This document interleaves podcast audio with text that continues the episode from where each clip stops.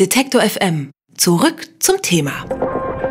Twitter und soziale Netzwerke spielen auch in der Politik eine immer wichtigere Rolle. Gestern ist in Hannover der Bundesparteitag der CDU zu Ende gegangen und dafür hat sich die Partei eigens eine sogenannte Hashtag Landingpage gesichert. Hashtags, das sind Schlagwörter, die Nutzer in ihren Einträgen, den Tweets verwenden können. Sucht man nach ihnen, erscheinen die entsprechenden Einträge aufgelistet untereinander. Nicht so bei der Hashtag Landingpage. Bei der CDU fehlten hier einige Tweets darunter auch kritische Äußerungen. Das konnte man feststellen, wenn man sich auf weitere Unterseiten durchklickte. Wir fragen uns daher, welche Bedeutung hat die neue Twitter-Funktion für den Informationsaustausch? Und darüber wollen wir sprechen mit Peter Pixer. Er ist Netzaktivist und betreibt das Blog CDU Watch. Guten Tag, Herr Pixer. Schönen guten Tag, Frau Meller. Eine solche Landingpage bei Twitter zu kaufen, ist das ein Novum? Es ist sicherlich, das ist wohl ähm, der Konsens nach allem, was man weiß, dass Twitter diese Möglichkeit zum ersten Mal angeboten hat. War mir bis dahin auch neu.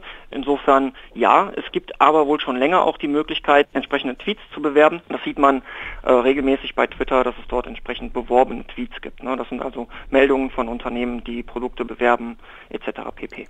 Und wie funktioniert so eine Hashtag Landing Page genau, also für den äh, normalen Twitter-User? Wie kann man das erklären? Also technisch gesehen ähm, funktioniert das wohl so, dass man entsprechend auf einen Hashtag klickt. Das war in dem Fall CDU PT12 und es wurden alle Tweets angezeigt, die entsprechend mit diesem Hashtag versehen waren.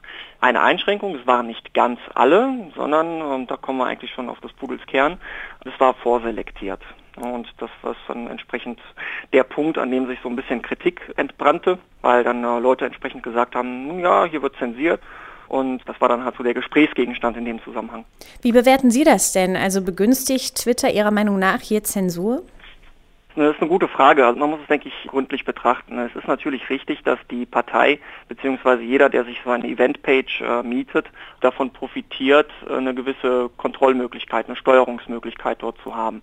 So ist es im Fall der CDU und dem jetzigen Parteitag so gewesen, dass entsprechend nur Tweets angezeigt worden sind, die ja, sehr affirmativ waren. Ne? Also man könnte auch Jubelperserei dazu sagen. Tweets, wo es hieß, ja, Frau Merkel ist die tollste und die CDU hat ja so viel Gutes getan. Die waren entsprechend aktiv beworben, die hat man gesehen. Wenn man die volle Bandbreite sehen wollte, dann war es so, dass man erst einmal auf so ein Knöpfchen drücken musste, wo dann drauf stand, bitte jetzt mal alle Tweets anzeigen. Und naja, also Zensur, man wird sicherlich darüber streiten können.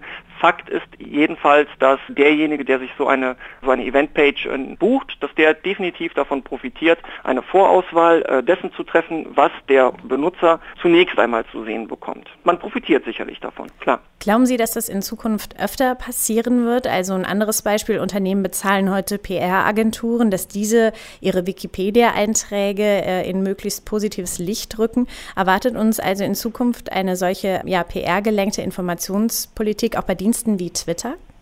Also es gab es ja schon in Vergangenheit. Ähm, ich denke, diese Geschichte mit den Event-Pages bei Twitter stellt für Twitter sicherlich eine, eine gute Einnahmequelle dar. Auch wenn ich nicht weiß, welche Gelder dort fließen, ähm, kann ich also keine Aussage zu treffen. Ich könnte mir durchaus vorstellen, dass sowas in Zukunft auch von anderen Unternehmen oder Parteien genutzt wird, die entsprechend ihre Geschichten bewerben wollen. Also denken Sie beispielsweise an diese äh, Apple-Events, die regelmäßig stattfinden. Ich würde mich nicht wundern, wenn Apple in Zukunft dieses Angebot auch wahrnehmen würde.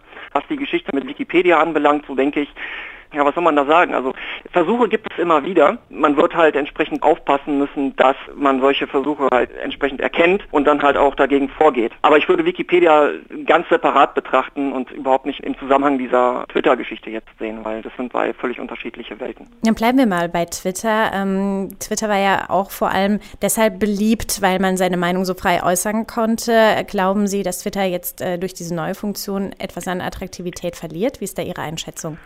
Ich denke, wenn man sich vor Augen führt, dass man entsprechend tatsächlich alle Tweets sehen konnte, wenn man denn äh, wusste, wo man klicken muss, kann man auch Twitter irgendwie schlecht dafür kritisieren, dass sie halt etwas tun, was deren Dasein faktisch sichert, weil Twitter hat natürlich auch Ausgaben für den Betrieb der Server etc. pp. Äh, insofern ist das schon, finde ich, ein legitimes Mittel, dass Twitter da entsprechend Daseinsfürsorge für sich selbst betreibt. Man wird Twitter schlecht dafür kritisieren können. Attraktivität verlieren, hm, hm, weiß es nicht. Ich denke, für diejenigen, die daran interessiert sind, sich einen Überblick darüber zu verschaffen, ist es sicherlich eine Hilfe. Auf der anderen Seite muss man fairerweise auch sagen, man braucht, um eine Zusammenfassung der Tweets zu sehen, keine Eventpage. Da reicht vollkommen aus, dass man entsprechend auf diesen Hashtag klickt. Ne? Ja, es ist ein zweischneidiges Schwert, also man wird hier kein hartes Urteil treffen können, jedenfalls ich kann das so ohne weiteres nicht. Also ein Urteil zwischen Schwarz und Weiß will ich mir da nicht anmaßen. Das meiste findet im Graubereich statt und so ist es, denke ich, auch hier. Die CDU hat sich zu ihrem Parteitag die Kontrolle über eine Twitter-Seite zu ihrer Veranstaltung sichern lassen. Was das für die Informationsfreiheit auf Twitter bedeutet, darüber habe ich gesprochen mit dem Netzaktivisten Peter Pixer. Vielen Dank fürs Gespräch. Danke auch. Alle Beiträge, Reportagen und Interviews können Sie jederzeit nachhören im Netz auf detektor.fm.